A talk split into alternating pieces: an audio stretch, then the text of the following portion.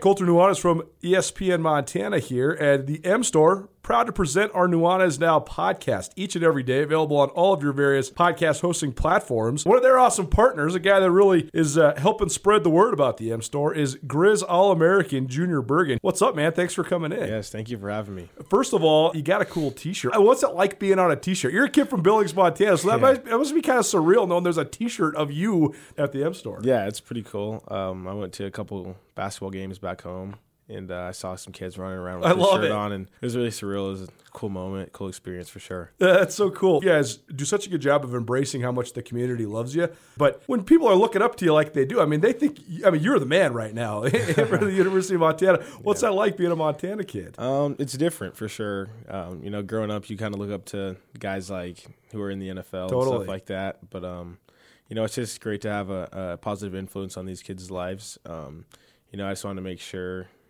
uh, I set the example and lead by example and give them someone to look up to. Go check out the M Store. They're located there at the corner of Higgins and Broadway here in the city of Missoula. And you can also visit anytime online, montanamstore.com. They have all the latest and greatest, a whole bunch of original Grizz gear. And of course, they have Junior Bergen t shirts. Junior Bergen, proud partner with the M Store, as well as us here at uh, ESPN Montana. Thanks for swinging by, man. Yes, sir. Thank you for having me. The M Store, where they're all Grizz all the time. Blackfoot Communications is actively supporting the communities we serve across Montana and Idaho. We are installing hundreds of miles of fiber in our service territories, increasing the broadband experience in our rural communities. We are delivering remote workforce solutions for our business communities. We are creating new, innovative solutions for our local entrepreneurs and enterprise organizations. Learn how your company can benefit. Call today at 541 5000 or go to blackfootbusiness.com. Blackfoot Communications. Connect to more.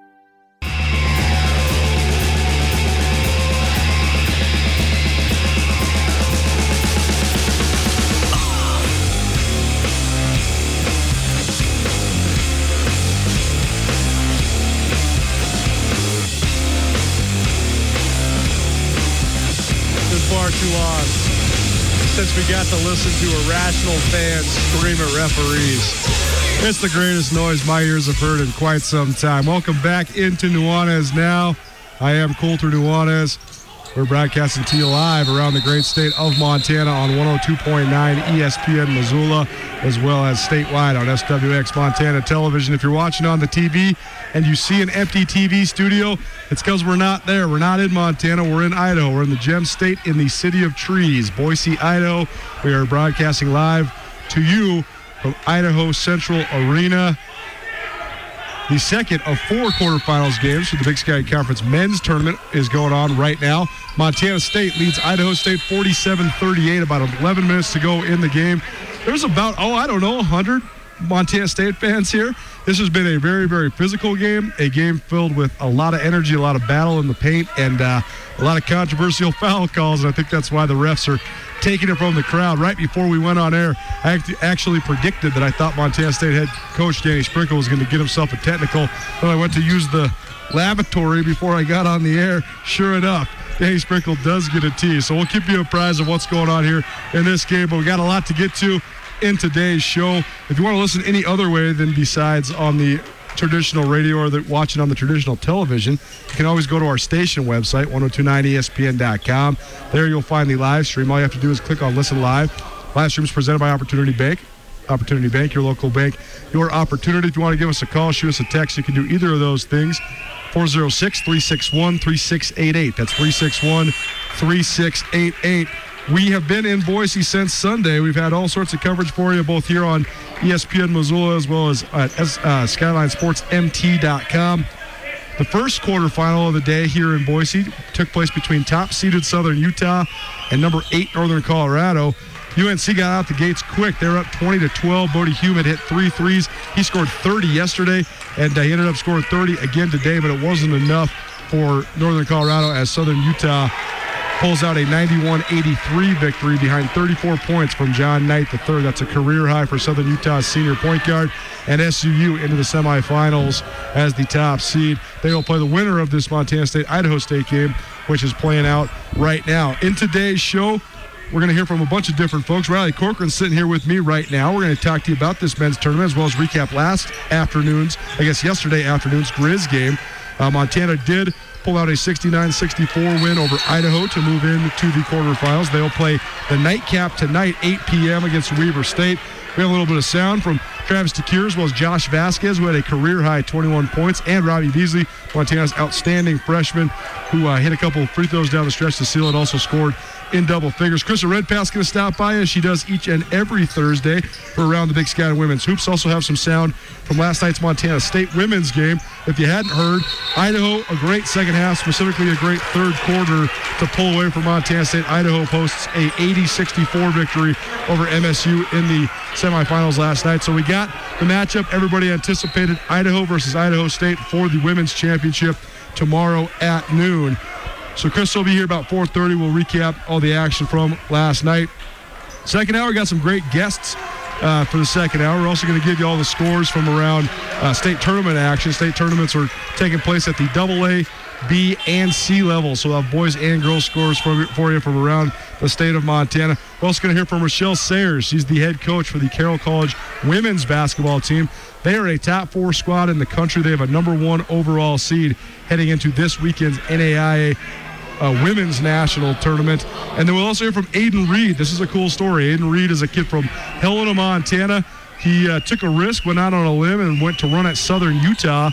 And he ends up leading Southern Utah to the men's cross country Big Sky Conference Championship. Now, why is that of consequence? Because the greatest dynasty in all of Big Sky Conference sports ever, not close, period, has been the Northern Arizona men's cross country team. They have won not multiple Big Sky championships, they have won multiple national championships. They were the number two team in the country going into the Big Sky Conference meet last week. But Aiden Reed, a fifth place finish to help pace Southern Utah to that cross country championship. So we'll catch up with the Montana native. It's coming down the wire. It's getting heated here. Uh, it's at Idaho Central Arena. Montana State clinging to a 47-43 lead, 9:48 left in the second half here in Boise. Riley, what's up, my man? How you living? Oh my gosh, is this not great or It's what? so I mean, great, man. I, I, I, again, people back in Montana, this is what it's going to be like next year. Having a, an actual crowd here. I know it's only a couple hundred, but these games are intense. This is one of my favorite days. Not only the quarterfinal day for the women on Tuesday, but quarterfinal day here for the men. Four team seasons will end. The, the desperation, you can feel it even up here on this third level, Colter. And we know this game has gotten really wild. Montana State's already committed 10 fouls in 10 minutes compared to just three for Idaho State. So Danny Sprinkle good reason to uh, get a little fired up for that technical, but Idaho State was just down by 12, trimmed it back to four. This is going to be wild, and I think we're going to have a full night of hoops, and I mean late. Uh, here's an early uh, preview, Grizz fans. It's going to be a later tip than 8. It's probably Yeah, going to be yeah. closer to 9 o'clock before Montana and Weber State, which I know we're going to get to, but this is great. I know me and you are, are very blessed and fortunate that not only this week, that we're going to get to do this next week as well, but man, this is fun today. I think that my second favorite thing to watch, besides the action that's playing out on the court, and this is a really good game, back and forth, is Xavier Bishop, who is a senior guard from Montana State.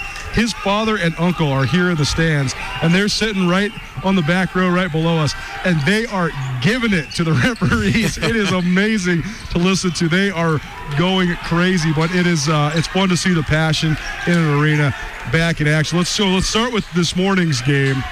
Uh, Northern Colorado comes out the gates. Wow, big dunk by Jubrile. Belo and one. He headbutts the the basket afterwards. That Belo's having a monster game already. He's got 15 points. He's four or five from the floor, and he's having his way with Braden Parker, Idaho State's all-league post. And uh, that's the kind of effort they're going to need out of Belo if Montana State wants to advance. But the winner of this game, they go on to play Southern Utah because Southern Utah had their way with Northern Colorado this morning. I thought that. Uh, Northern Colorado plays this distinct style in the Big Sky Conference. It's a very good strategy in a league like the Big Sky where everybody shoots so many threes.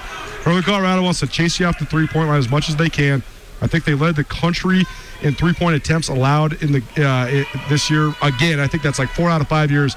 They've allowed the fewest three point attempts in the entire country. So they chase you off the three point line, and then they want to hit a bunch of threes. Their whole strategy is to make you hit five or less threes and hit 10 or more, because they're going to have a five point advantage like that. And if they shoot the ball well, they win. If they don't, oftentimes they don't. But regardless, Southern Utah said we're not going to play that game. Instead, Southern Utah straight up put the ball in the hands of the best downhill guard in the Big Sky and John Knight, and he just went to the rim over and over and over and over again. Do you remember on Monday when the two of us and Sean Rainey we were talking about there needs to be an it factor award? I found the word the explosive factor. The most explosive Yes, player in the league yes. is John Knight, and he exploded today. He was the difference maker. And again, like you said, Northern Colorado loves the strategy that our threes are going to mean more than your twos, and eventually that's going to add up. But not when you pour in over 30 points like John Knight did. And Colter, he just took this game over, and I think Northern Colorado made a really good push late. But the the in between that late first half, early second half run, it just proved to be too much. In Southern Utah, it seems like to me they are going to conti- continue the trend. It's amazing. You know, normally this week throughout the country, there are so many upsets, like the monumental Yeah. ones, right? Villanova, number one seed in the Big East, they go down this morning. But the number one seed in the Big Sky Conference has made the championship game 13 of the last 14 years. Amazing. In Southern Utah, well on track to make it 14 out of 15. But it's amazing to me that now no one seed has really stumbled when there's been plenty of close calls and opportunities to do so. John Knight, too, is one of my favorite guys in the league, not only to watch because he is an unbelievable athlete. He's so fearless, he's so aggressive, and he knows his role. But more than that, he's also just such a funny guy. He has a whole different style of confidence. He's from Jackson, Mississippi. I've never covered a guy in the big sky from Mississippi, but he, he sounds and talks just like he's from Mississippi. when we asked him in the post-game press conference, and by the way, if you want to get behind the curtain here, here's the way that these work out. If you're wondering why when you're watching the videos or listening to the, the interviews on this show or on SkylineSportsMT.com. If you're wondering why there's only one person asking questions, well, Denise Thompson, who's the communications director for the Big Sky Conference, she's conducting the in-person interviews because she's a tier one. She's been tested every day, so she can be around the players. And uh, we send them the questions via the chat. So you never know who, who the questions are coming from. But it's actually been a pretty smooth procedure because then we have then the players and the coaches can hear the questions. But anyways, I submitted a question asking John Knight how he thought Northern Colorado's defense would then aid to him getting into the lane. And he said, well, we knew we were going to be able to penetrate. We knew that they were going to hug our shooters. But at the end of the day, it's one-on-one. If you get me against a big, I'm taking John Knight every time. He started, time. He started taking, he talked, started talking third person Karl Malone style. And I loved it. I love the confidence from John Knight. But Southern Utah has a special brand of swagger. They have a special brand of athleticism. And uh, it's going to be interesting to see because I thought one of the biggest narratives coming into this tournament was can they handle the pressure? Northern Colorado races out to a 10 point lead, and I thought, wow, maybe Southern Utah is going to fold under the pressure. But then they slapped on that full court trap, and they just eviscerated Northern Colorado. They go into halftime with a 12 point lead, and they cruise from there. The script was completely flipped from a couple years ago when Northern Colorado won every award. Jeff Linder was coach of the year, Davis was Yep. MVP, and Southern Utah was the team that no one was talking about, and they came in and beat Northern Colorado. And we had said it on your show here the last couple of weeks. How can Southern Utah handle it? Everyone's talking about you're, you, you have the coach of the year, you have four seniors with a ton of talent, and they answered the bell today. And that was a big first step for me. This Southern Utah team plays with an insane amount of confidence. If you're John, if you dye your hair red, you have a lot of confidence in your game, and that's exactly what Knight uh, brings to it. He's just different on the floor. There's a different level of athleticism that he can bring to it all, and I, I love watching him play. And Southern Utah, I think we've tried to talk ourselves maybe out of Southern Utah. You watch them on the floor. No matter who they end up playing, and yes, I am going to move them to the championship game. No matter who wins this one, Sure. Eh, eh, them against the winner of whoever outlasts the Eastern Weber Montana trio there, they're obviously going to have a really good chance. And I, and I feel kind of, and I'm guilty of this too, that we've been trying to talk ourselves into a reason to not take Southern Utah. But at the end of the day, when you watch them, they very well could be the best team in this league. No question. I think that a lot of people just look at the name and they remember the way that Todd Simon initially built the program. And they sort of scoff and say, well, maybe it's just a flash in the pan. Maybe it's just a fluke. But here's the thing in terms of the way programs are built, Todd Simon's done a hell of a job. Todd Simon, he, he went transfer heavy initially, and they had you know, mixed results. They had some of the great individual talents in the league, like Randy Wasser, Andre Adams, Dwayne Morgan. But they always had a little bit of Cam- Cameron Lewiton, but they always had a missing chemistry link. Mm-hmm. Well, while he was bringing in those transfers, though, he kept bringing in four-year guys, and then he, they kept developing those four-year guys. Then they get John Knight as a transfer who comes to them early, and that really helped too because then he could be acclimated to the culture, get used to everything that they want to do. But then they developed guys like Dre Marine and Maizen Fausett and Harrison Butler, and all of a sudden now they actually have less transfers they rely on than almost anybody in the entire conference. It's crazy coming into it now because they have evolved, and I think the the role definition is so important. Harrison Butler to me is that guy because remember he should have been freshman of the year a couple years ago, the big time star recruit, and his role's really diminished, Colter, but he has embraced it because it's more of the betterment of this group, and that's why Southern Utah works so well. They have so many weapons. I mean, you go down the line, four, five, six different players. So um, it's nice to see the mix. And guys, I really have a soft spot for people that commit to a place for four years and then experience success, especially when they've really brought the program from the bottom to the top. And that's why Southern Utah is a pretty good story. The Maizen Fausett's, the Dre Marines to stick it out. And for Todd Simon, th- there was no doubt. Talking with Coach DeCuire and many coaches around the league, no doubt he was the coach of the year this year. And I think a lot of people were happy for Todd Simon. I think a lot of people also don't realize he was the one that brainstormed this scheduling strategy. How can we get the most games in, even though it probably wouldn't benefit his team? They're in a remote location to do it. So uh, Travis DeCuire mentioned that, and I, and I, would second it that uh, Todd Simon and they just deserve so much credit. They're obviously a contender, and whoever can outlast this slugfest that we're watching right now, they're in for a dogfight tomorrow afternoon. Listening to Nuanez now on 1029 ESPN Missoula, as well as statewide SWX Montana Television. I'm Colter Nuanez, Riley Corcoran, voice of the Grizz, joining me. Chris Redpath, our women's basketball Big Sky Conference analyst, will join us here in about 10 minutes. The game between Montana State Idaho State it is. It's a dogfight for sure. 54-49. Montana State is leading with 6:35 left. Just got a text from somebody that uh, knows Danny Sprinkle pretty well that said, "I haven't seen Sprinkle this mad except for when he's golfing." So uh, you know, you know that he's definitely uh, he's definitely turned up. But we are broadcasting to you live from Idaho Central Arena in Boise, Idaho. Thanks so much to all of our great sponsors for sending us down here, including Aspen Sound of Missoula. Aspen Sound wants to get you ready for the summer with window tinting for your car and stereos for your boat. Aspen Sound's located at 1300 West Broadway in Missoula. Uh, here's what we're going to do. Last night, Montana, they had, or I guess it wasn't even last night. Yesterday was a blur. Five games in one day. Uh, it was definitely a lot of fun, but it was definitely a lot of work, too. But Montana's men in the final first round game, they posted a 69 64 win over Idaho. They did not make a shot. Uh, did not make a field goal the last 8 minutes and 12 seconds of the game, but they did make 10 free throws to salt the victory away. They move into the quarterfinals. They'll have the late quarterfinal tonight against number three, Weber State. So we're going to get some of Riley's reactions from that game, but first we're going to hear from Travis DeCuire, Josh Vasquez, and Robbie Beasley. Here's a piece of the post-game press conference from last night. Montana taking down Idaho in the first round of the Big Sky Tournament. Hard-fought victory. Um, Idaho did what they've done all year, really. Um, you know, they played a lot of teams close and, and just – have not found a way to really, you know, pull off some W's. Uh, we flirted with a lot of games down the stretch. Um, if you'd told me we shoot 38%, I'd tell you it'd been a struggle uh, and, and, probably didn't get up double figures a couple times. So um, that's a sign of what we can do defensively and getting stops when we need to get stops and getting loose balls and forcing turnovers the way we can defensively to give ourselves some extra possessions. So uh, it was a greedy win, and we, we take them out, we can get them. What was the experience like playing a team that you had not played yet this season? Uh, different, especially when you're, you're talking tournament play, but it, it's the whole season's been like that. So, um, you know, I, I, think the most different thing for us is to only have one guy that's played in a conference tournament game on my roster on the floor. And um, so it was a learning experience for everyone. So it was a little different for all of us. Um, and for us to come out of that with a win was huge. Idaho has just one win, but they have four seniors. What did you think of Idaho's fight today? They were physical. Uh, they were very confident. They did what they do. They didn't make a lot of mistakes. We had to force uh, some things to our advantage. Um, you know, handle the scout well, I thought, individually and collectively. Uh, but they fought like like seniors would, right? It's their last college game for some of them, um, and and they want to go, you know, win as many games as they can in the tournament and experience some success. And so, I thought our young guys battled uh, and we're just as physical in, in, in, terms of trying to get a win. It seemed every time you needed a big shot, Josh stepped up today. What did you think of his performance?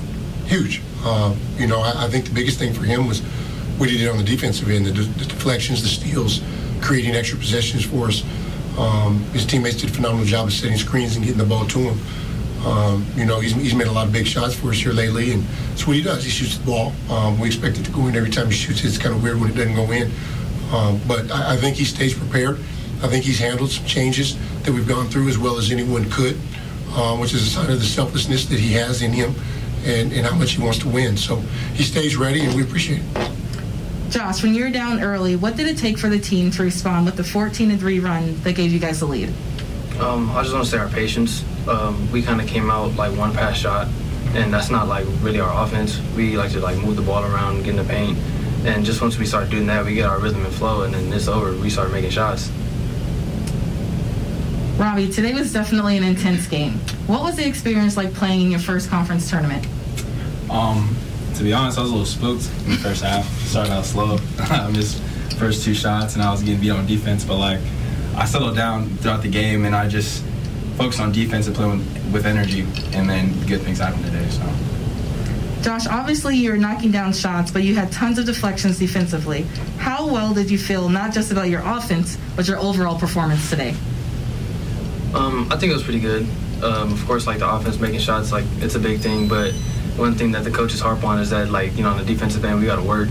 Um, they they're on me a lot for like getting close to the to the offensive player and trying to get my hand on the ball, and uh, that's what I did today, and it made me transition better on the offensive end. Coach, Idaho obviously wanted to go inside with their bigs, but on the other end, you got them to pick and roll situations. How did you feel about that matchup overall? Well, I thought we made it work. You know, they, they got some, some tight touches around the rim. They worked angles fairly well. They're pretty physical down low. I thought they did a good job getting in there, but we forced a lot of turnovers on those attempts, and, and I think they may have turned it over more than they actually got the shot.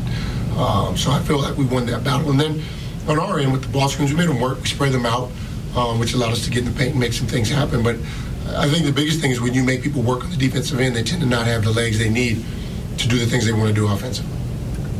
How will your preparation for tomorrow change, if any, um, since you played Weber State twice as opposed to playing Idaho not at all? Um, it won't. You know, I, I, a lot of our, our preparation is based on what we've seen recently, more so than what happened against us. Um, I think Idaho made a lot of changes between today and what we would have seen a week ago. Um, and and so I, I we got to do the same thing with Weber State. I think there's some guys in different roles since the last time we played, and we got to be prepared for that. So uh, we'll, we'll, we'll look to change a couple things, tweak a couple things, um, but be as consistent as we can as, as a team because that's how you flow and you can stay aggressive without trying to do too many things outside of your character. Robbie, today at times the score was a little too close than I'm sure you guys would have liked. What was the conversation like at halftime, and what do you think that you and your teammates changed? Um, just keep getting stops.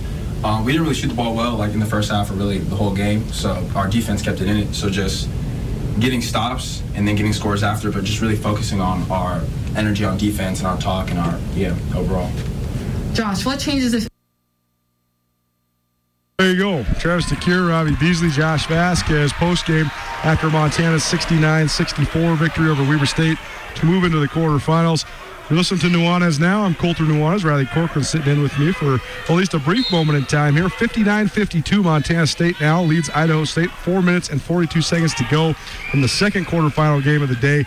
This uh, the winner of this game will advance to take on top-seeded Southern Utah in the uh, semifinals of the Big Sky Conference Championship. Thanks to all of our great sponsors that sent us down here to Boise to bring you Nuanez now. It's our tournament takeover.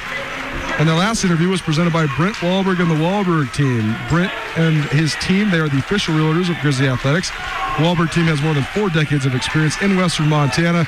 Wahlberg's work as a family team to help you fill all your real estate needs. They can take care of you whether you need help with residential, land, investment, or commercial. Give Brent Wahlberg and the Wahlberg team from Windermere Real Estate a call today. Riley, just got a couple minutes here. So, first of all, your impressions of Montana's win yesterday wasn't pretty, particularly from an offensive perspective. But I did think that it's worth stating Idaho is a one-win team, but they do have four seniors.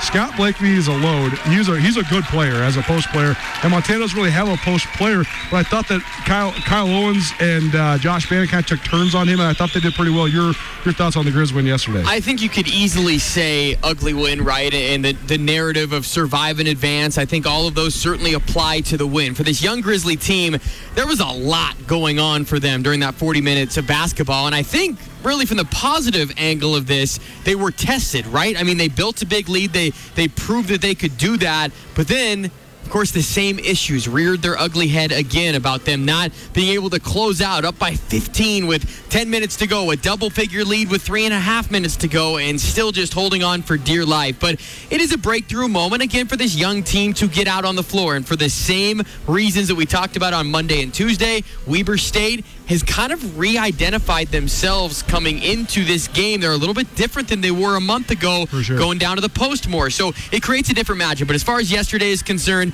yes, an ugly win, but it also proved to me, again, the Grizzlies, they can go a lot of different ways to score. Josh Vasquez obviously was so huge, but Montana, I thought it was interesting. I want to get your take X's and O's wise because Idaho went zone and forced Right. Montana to shoot threes, which they are not comfortable doing. But they should be basket. They should just when they do that though. They should just.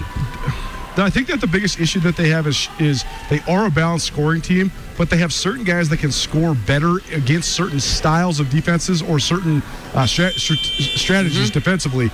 When teams zone them, they should just run all their stuff through baskets because Yes. he's their best shooter, and he can come off of screens, but he also create his own shot. I mean, he had those two different ones where he got it, cl- hard closeout, he pump fakes, dribbles, and knocks one down. And I mean, that's that's what you need. And I, I just I think Vasquez is a cool customer. When he's confident, uh, he's actually one of the best shooters in the league. I just think that they, when they're playing teams that uh, zone him like that, I think they just need to give him give him more touches. And I think another note to this too is you would maybe say the three hottest Grizzlies, as far as just their stats are concerned, coming in, really didn't have their best games. Kyle Owens, Josh Bannan, and Cam Parker were all held under 10 points, and those were the three guys that absolutely erupted against Weber State a Yep. month ago. So you can look at it from the lens that Montana didn't even have their best scorers show up and still do it. Obviously, for them to win any game from this point on, they need to have multiple guys at their A game, and that's what it's going to take tonight. But I thought it was intriguing to me that you'd have a Kyle Owens, Josh Bannan, and Cam Parker combined for less than 20 points,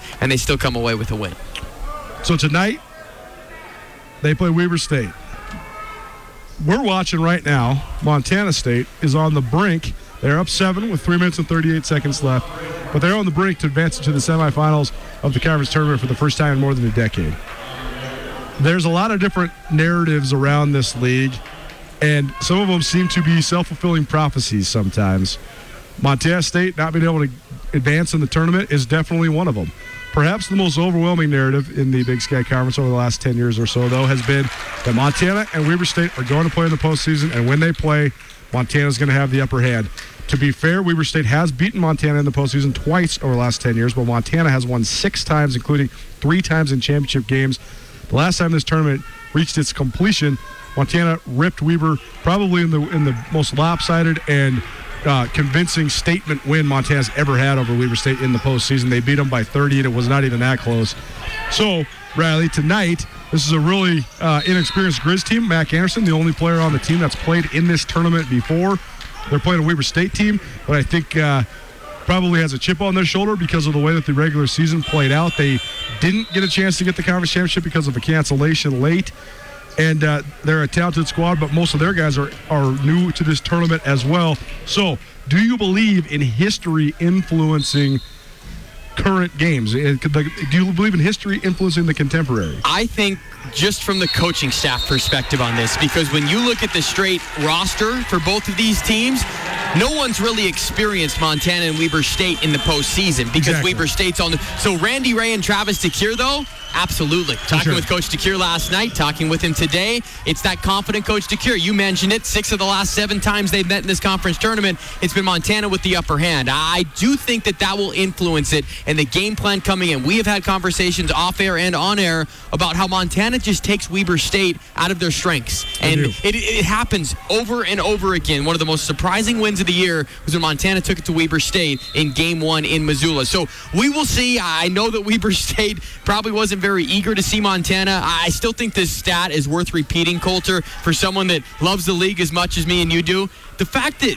these two teams that we're going to see tonight, Montana Weber State, have combined for 21 tournament titles. Yep. The rest of the league combined has 14. Right. I mean, that, that is mind blowing. Yep. The fact that those two are the. It really is. It's the Duke, North Carolina of the Big Sky Conference. And it, we're treated to another showdown. I do think that Randy Rahe and Travis DeCuire, that is the biggest storyline coming into this thing. These are they're the deans of the Big Sky Conference that are going at it again at night. So I do think there is some influence coming in. And hey, Weber State, I mean, everything's pointed their direction. They've won 10 of their last 11. Their only loss was in Missoula. So um, everything's rolling, but they also have had a longer break, too, and they've been sitting around. There's a lot of X factors that come into it. I'd be curious to see how the Wildcats come out of the gates. He's Riley Corcoran. He's the voice of the Grizz. You can hear his call on the Grizzly Radio Network later on tonight. It's scheduled for 8 p.m. It ain't going to be 8. It's going to be more like 9 p.m. But uh, we'll, we'll, see. But either way, you can find Riley tonight. Mini programming note: We are going to start the pregame show at 8 now, and tip-offs at 8:30. And I'm telling you, it's probably going to be later, but pregame is now starting at 8 rather than 7:30 for those out there. Nuanez now 102.9 ESPN Missoula. Or maybe you're watching on TV, SWX Montana Television. We're broadcasting to you live from Boise. I'm Colter Nuanez for Riley Corcoran, voice of the Grizz. Back after this with Krista Redpath. She's our women's basketball analyst. She's been calling each and every game from the cage. We get her perspective on uh, the championship matchup between Idaho and Idaho State and much more right after this. After a long couple of months, it's finally feeling like we're getting back to business as usual. But it's not the usual at all. At Missoula's Wingate, we are, as always, committed to giving you a relaxing stay at a great value. But we're also balancing the new guidelines like maximum pool occupancies and increased disinfecting to protect your health with a never ending pledge to make you feel at home when you're not. If you find yourself on the road in the Missoula area, please consider staying with us at Missoula's Wingate.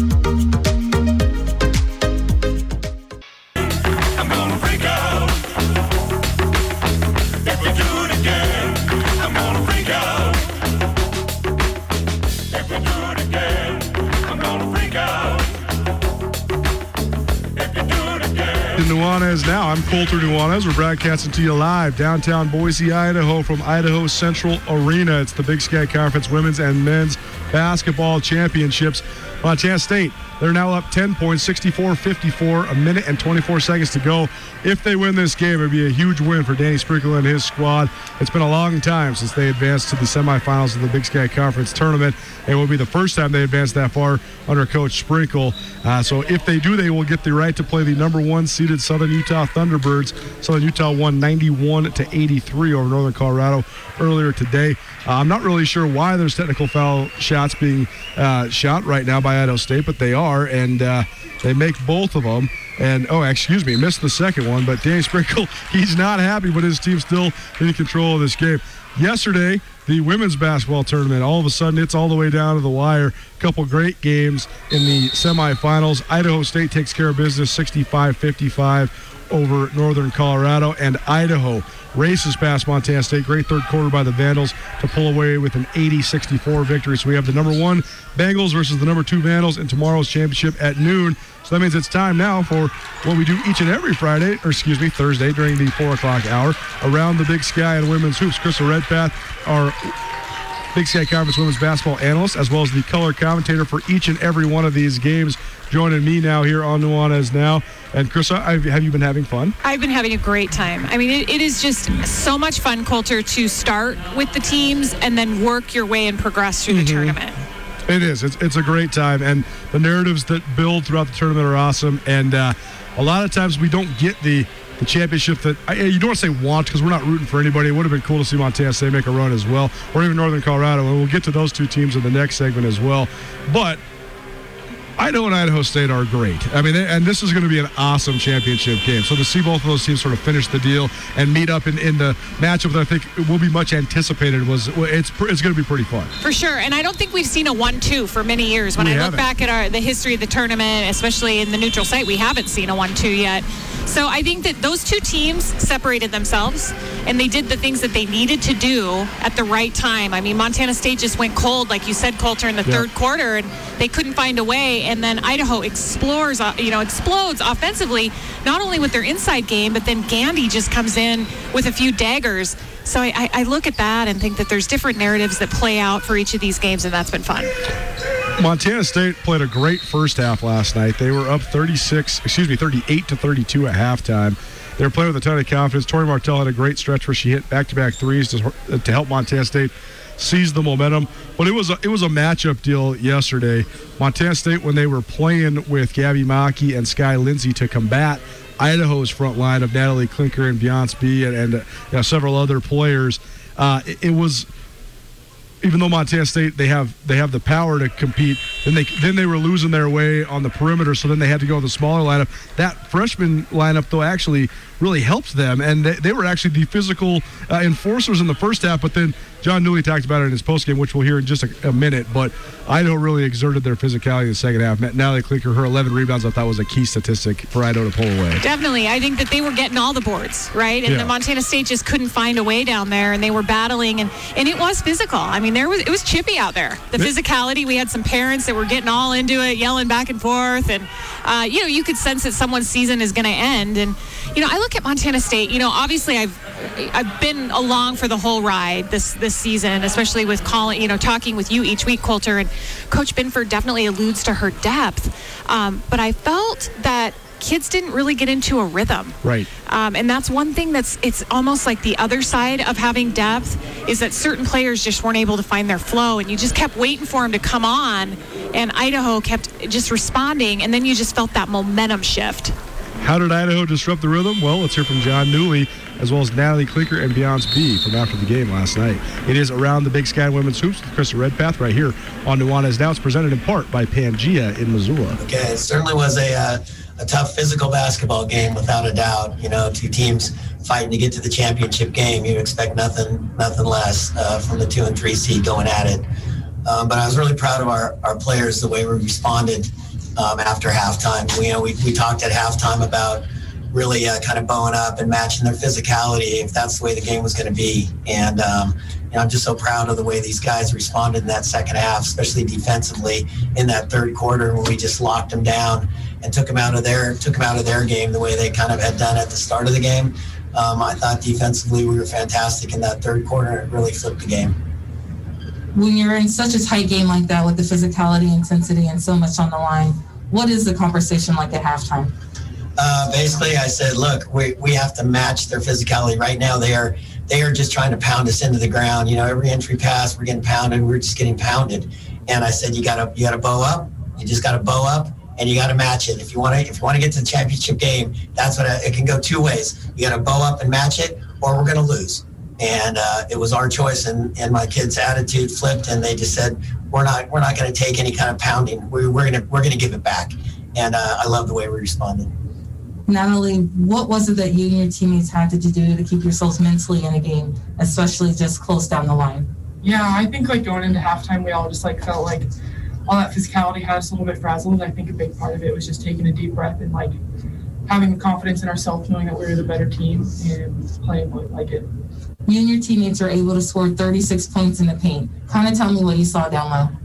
Um, you know, they were switching on our screens, and so that was like a big thing going into our game plan that we talked about, um, just taking advantage of that, getting a pass, and then also, I just think it was there, so like we just kept going for it. Yeah, let's kind of talk about what this win means to you, um, especially knowing that you did not have the opportunity to compete for a championship last year. Yeah, this uh, win means a lot to me, to the team, to everyone. You know, coach and staff. Um, we've just all put in so much hard work uh, this entire season to get here, and it's been the goal ever since the start of the season, um, and ever since honestly um, last last year when we didn't get to the chance to play. And so uh, we all just really wanted to make this one count and to get here again. And uh, I think we're all just super excited to get to play. Coach, you guys. Natalie Klinker, who's actually a native of Fairfield, Montana, and Beyonce Bea. After Idaho's win last night, update from here 68 57 Montana State leads, 31 and a half seconds to play.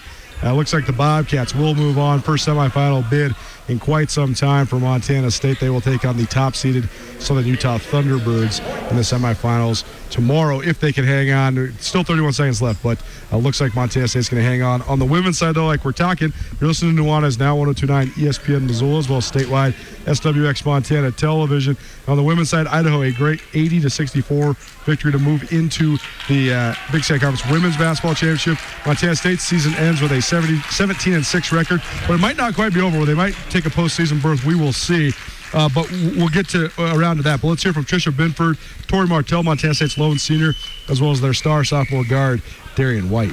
Uh, well, to start, I'm I'm really proud of the squad, and uh, uh, what they've uh, overcome, like so many teams, in a very unusual and difficult challenging year. And we've done it with a very young group. And uh, these two kids uh, on both sides of me have been just tremendous leaders along the way, getting people to, to grow as we've gone and com- accomplished a lot this season. And uh, there's always kind of be that kind of final final stop. And uh, it wasn't our night tonight, but just really proud of this group. Coach, can you just talk about the intensity that you saw from your team from start to finish?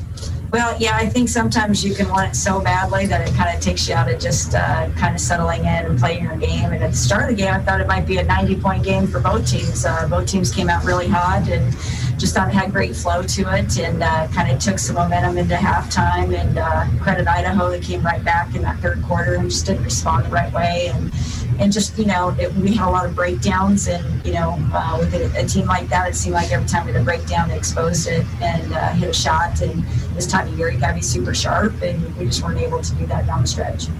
Idaho was able to score 36 points in the paint can you just talk about how maybe that hurt a little bit for the Bobcats? Yeah, I mean, we're, we're kind of a team that uh, wants to build a wall pretty pretty effectively, and they got a lot of mainline penetration. They got a lot of slips, and um, so just uh, once again, like I said, it, this is a team that shoots a three a lot, but you can't give up two things. So you gotta you gotta make sure that uh, you keep them check. You have some contested shots, so they kind of got a little bit of everything on us, and so so great job by them, really penetrating hard and and kind of getting some hips and and uh, weren't able to, to finish that job. Tori, just talk about the mentality coming out of halftime. You guys went into halftime, the energy was there, you had everything needed. What was this a conversation like before before the second half? Um, I think just going into the half with the same intensity that we did the first half, and I don't know, just continuing to play defense and doing what we do. But I think they came out of half a little bit stronger than we did. Not showed in the third quarter. Coach, you guys had 22 points from your bench. Can you just talk about that team play? Yeah, I mean that's kind of been who we've been uh, all season long. We've had a variety of kids stepping up, and uh, you know you're just trying to find uh, the right group and right mix at the right time, and uh, and have those uh, those sparks off the bench. And I think that's been huge for us, and, and that's been a strength all season long. And uh, so how everybody's responded uh, when their name's been called has been tremendous. Uh, everybody's risen to the, to the table, but they've also been great teammates. Uh, this team has celebrated the success of each other all season long. It's been one of the most amazing benches when you got to create your energy without that crowd noise and the atmosphere that we've, we've been used to. Tori, you played with so much confidence in the first half. What maybe flipped that for to the Idaho momentum in the second half? Um, I think we kind of just went in a stretch of things weren't going or dropping, and we panicked a little bit, I think, and I think that swung into their momentum as well, and just I don't know, kind of went in a spiral a little bit when we weren't hitting our shots. I panicked even too. Coach, you played a lot of lineups today, like you have all year. What advantages did that provide provide for you tonight? Uh, well, typically it just keeps some fresh legs on the floor, you know, especially if uh, you're coming off the bench, you've had a chance to see some things in action and how to respond to that. And, uh, you know, that's where we, we um, where we've been super strong. We've been kind of consistent across the board and we've been contagious in both ways when things are going well, but also when, when things are struggling. I think that's been a little bit contagious too. So I, I think that's a, a, opportunity for us to grow and learn and, and really uh, settle into things that we can control. And I thought that's where we got off and we try to make some some some big plays rather than just some solid plays. But uh, overall, our bench has been fantastic all year. This has been a very deep team. Um, it's it's been a, and I think that's been a strength for us, and it will continue in the future. Darian, you and other teammates are coming back strong. What do you think that this team can do for the next few years? Um, we like to focus on defense, especially. I think we're a very young, talented team. Um, we're a very versatile team. We have a deep bench, and I think that's going to carry on to the next few years of being aggressive and just um, being attack minded and consistent. Sticking with that forward.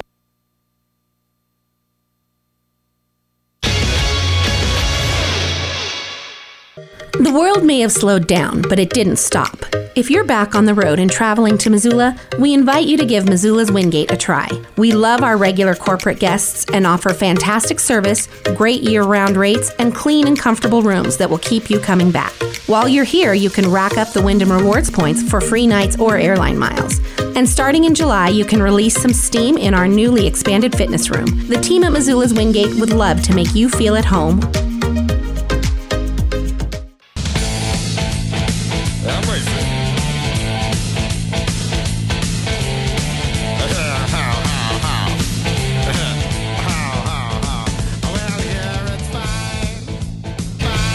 Listen to Nuanez now.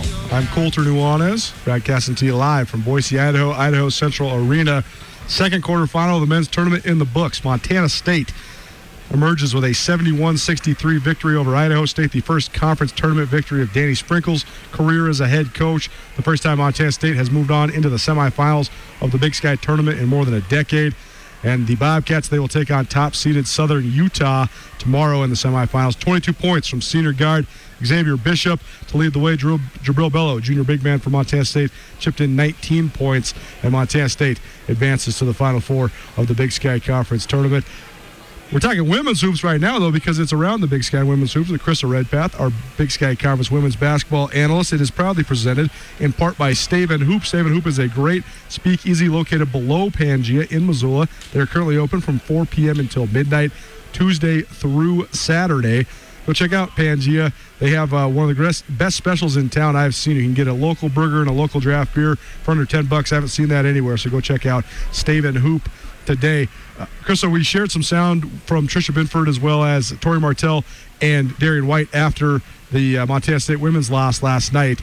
And uh, great finish to the career, first of all, for Tori Martell. I think that she bought into what Montana State wanted her to be for the duration of her career. She's one of the best reserves in the league and one top reserve in the league last year on a championship team. And then this year, had to shoulder the load of being the only senior on the youngest team in the country, and she went out with a flourish. She had a great stretch run to her senior year, and I think she deserves a lot of credit for the way she conducted herself with so much poise throughout her Montana State career. I completely agree.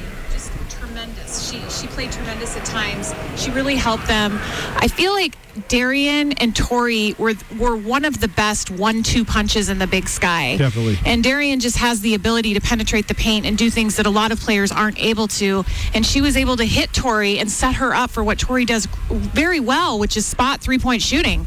But you know, Tori also was a leader, uh, taking it to the hole on the defensive end. She completed her nursing degree while she was playing. I mean, that's just uh, uh, pretty amazing the narrative now that surrounding this Montana State program is going to be just how bright the future is. And I'm so interested to see how this team handles high expectations because they are going to have expectations that then continue to build for the next three years. You lose Tori Martell, but you return the rest of the core. I mean, Darian White is one of the best players in the league as only a sophomore. Uh, I think that once they get healed up from the various things that have uh, ailed them in recent weeks and months, Kola Bad Bear, Madison Jackson have a chance to be really good players in this league as well. And they talk about the group of five outstanding freshmen. Uh, at their best, any one of those young ladies could have been freshman of the year in the league. And I think that they kind of stole votes from each other, but collectively, certainly the best freshman class in the league. So, what do you think of just Montana State's future? It seems as if the future is incredibly bright for Tricia Binford's squad. Well, I think there is some pressure, right, Colter? There I mean, is. I had pressure my whole career when we were winning every year, and, and I think you you get to that level where that's part of the expectations of your program. And I think Montana State has elevated in that manner where they can now consider themselves in a winning tier consistently in the conference. So I, I think that they'll continue to get better in the offseason. They're such great kids. They hoop a lot. I think Coach Binford has overlaid a great system and let them know where expectations are. I think she's very good at setting those with her players. Like, this is what I expect of you, and this is where you can come in and fill some need for us. I mean, I was impressed with the play of Lexi Deaton off the great. bench. I mean, steals on the floor defensively, offensively, and, you know, you just don't know how kids are going to transition from high school to college, especially on that defensive end. And I thought she just made an incredible leap, and she's she's going to be a, a, good force for Montana State. Around the Big Sky Women's Hoops, presented by Pangea. Pangea, great new restaurant downtown Missoula. Check out their Barrel Room. It's an awesome venue for lunch meetings, corporate meetings, anything like that. You can reserve at mtpangea.com. I had a thought yesterday, Krista, while we were watching the semifinals. I was watching Diaba Konate just wreak havoc for Idaho State, and I thought to myself, my gosh, she's only a sophomore. And then I thought to myself, well, Beyonce Bea is only a sophomore too. And then I thought to myself, well, Darian White's only a sophomore too. And then I'm watching Northern Colorado against Idaho State, and I'm realizing that Alicia Davis and Jasmine Gales and uh, Alicia White, they're all sophomores. This sophomore class in the Big Sky right now is stacked. I mean, this is going to be a tremendous league moving forward. I know, and how incredible for these coaches to be able to rely on that type of leadership, and they're getting it from their younger players. And, you know, I think we've watched even some of these teams with the experience uh, to have the younger kids come in and mesh and mold. I mean, I, I just think it's going to be a lot of fun to watch these players develop. I mean, Alicia Davis, her game is just incredible. It's incredible. I mean, she is gliding out there. You know, she's a track star when she's in high school, and uh, she just gets it done on both ends of the floor, and she's a lot of fun to watch. And it was really neat to watch Northern Colorado grow with her and start to play better and get her the ball in better positioning. And I mean, I think if she gets the ball anywhere in the key, even at the top of the key, she's just hard to beat. Her rebounding ability too. I mean, it's not even just that she has a nose for the ball and she does, she understands spatial awareness, but she'll just quite honestly go and just take the ball from people sometimes too. I mean, she'll just rip it away. She's so strong. It's amazing. And her touch. That's what I noticed, even getting a chance to be in the same facility as these teams. I mean, we've had to do a lot of watching on Pluto TV this year and, and just being able to be so close to her play and watch her movements. That touch is something that I don't think you can necessarily teach. It's inherent. And she's good at knowing where the ball is going to come off, and she just has a knack for getting to where she needs to be. And I think combined with her skill set, I mean, her future is so bright. And if you look at Northern Colorado, I think you have to be really happy with your guard play and how they got better towards the end of the year. I think they're going to be a force to be reckoned with. No question. I think Jenny Huth can coach a little bit too. Uh, she's a good recruiter. I think she's she's really coming into her own as a head coach as well. Well, that's that's great as far as the projecting of the future. But let's talk about the here and now. Tomorrow, noon.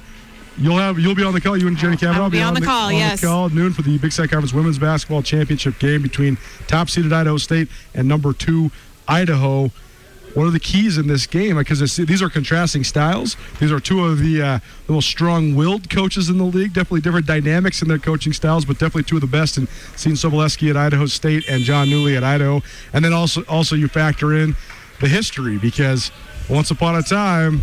Jon Newlee was at Idaho State, and there's definitely a, that's definitely a factor in this game as well. But what do you think the keys are for both of these teams if they are to emerge victorious? Well, I think they all they each have their own identity, right? I, I think Idaho State is more of a defensive minded squad and they spread it. They really have different multiple offensive weapons. I think Callie Bourne has been critical for Idaho State on both ends of the floor. Again, we talked about this Colter. I can't even believe she wasn't at all given a nod for all conference. I have a great story about this. I'm not going to say who the source was, but somebody that's close to Callie Bourne said that he, he was with her when she did not get the All League honor and they happened to be at the gym. And if you've seen Callie Bourne, you know that she's one of the strongest players in the league. And uh, this person said that Callie Bourne stayed at the gym for three hours that night and set a new lifting record uh, on the squat because she was uh, she's frustrated. So let's say she's just she's putting in work for her senior year, but I expect her absolutely to be an all league player next year because she, I mean, to me, she's one of the best players in the league already. So uh, it was an egregious snub, but here nor there. She's using it as her motivation because right now she's definitely one of the front runners for MVP of this tournament. For sure. So in in my communications with Coach Sobolewski, who I think is just a phenomenal coach, and I've been able to spend a lot of time with him in the last week with communication. He said that they give out a an award after each game, the Queen of the Game, and it's just like this little beat up trophy, and that literally Callie Bourne gets it most games, like because it's the play that doesn't necessarily make the stat sheet, and the plays could be that like the bench gets a warning because they're cheering too much, and like Seton likes that. Sure. Um, and so this award goes to the player on the team that just it gives you that extra little bit, and, and Callie has been the X factor for them, and it's it's she. I think she'll be key tomorrow.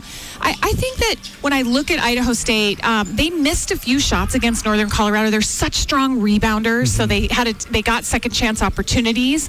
So I think Idaho State is a disciplined, um, fundamental basketball team that executes according to Coach Sobolewski's plan. I think they just have to continue to play their game, and they're not going to allow you to get the easy drives to the basket. They're going to make it difficult for Idaho. It's going to be a grind fest.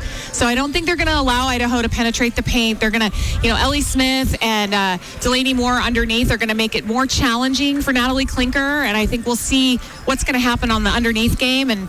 You know, I think Idaho's just going to continue that up tempo culture. Sure. Try to try to transition, put up a lot of shots.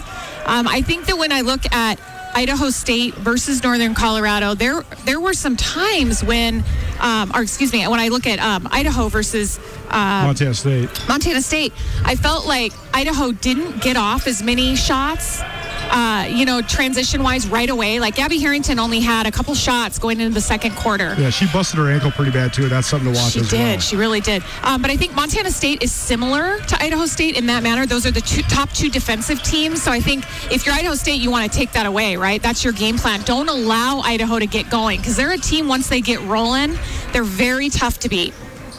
It's around the Big Sky Women's Hoops with Krista Redpath. I think we're probably going to have to do this one more time next week. Uh, but we'll certainly probably hear from Chris on tomorrow's show after the championship is over because the game will be in the books by the time we go on air here on Nuanez. Now we broadcast it to you each and every day from 4 to 6 p.m. right here on 1029 ESPN Missoula, as well as statewide SWX Montana Television. But around the Big Sky in women's hoops with Krista Redpath, it's presented proudly by Pangea. Pangea has a great ladies' night Wednesdays from 5:30 till close. They stay open till 11 p.m. now, so 5:30 till close, ladies' night. If you're a lady, you're going to get half off all their entire craft cocktail menu, and they're quickly becoming known for their exceptional craft cocktails. Krista, thank you so much. This has been great. Best of luck on the call tomorrow. Thank you, Colter. It's always fun visiting with you. Nuanez now from the Big Sky Tournament in Boise, Idaho. Hour one in the books. Hour two coming at you about an hour away from Eastern Washington versus Northern Arizona uh, for the third men's quarterfinal of the day. We have a bunch of great interviews for you on the other side as well. Rochelle Sayers from the Carroll College women's basketball team. Aiden Reed, a Helena native who runs cross country at Southern Utah. And we'll have state tournament basketball scores as well. Keep it right here on 1029 ESPN Missoula.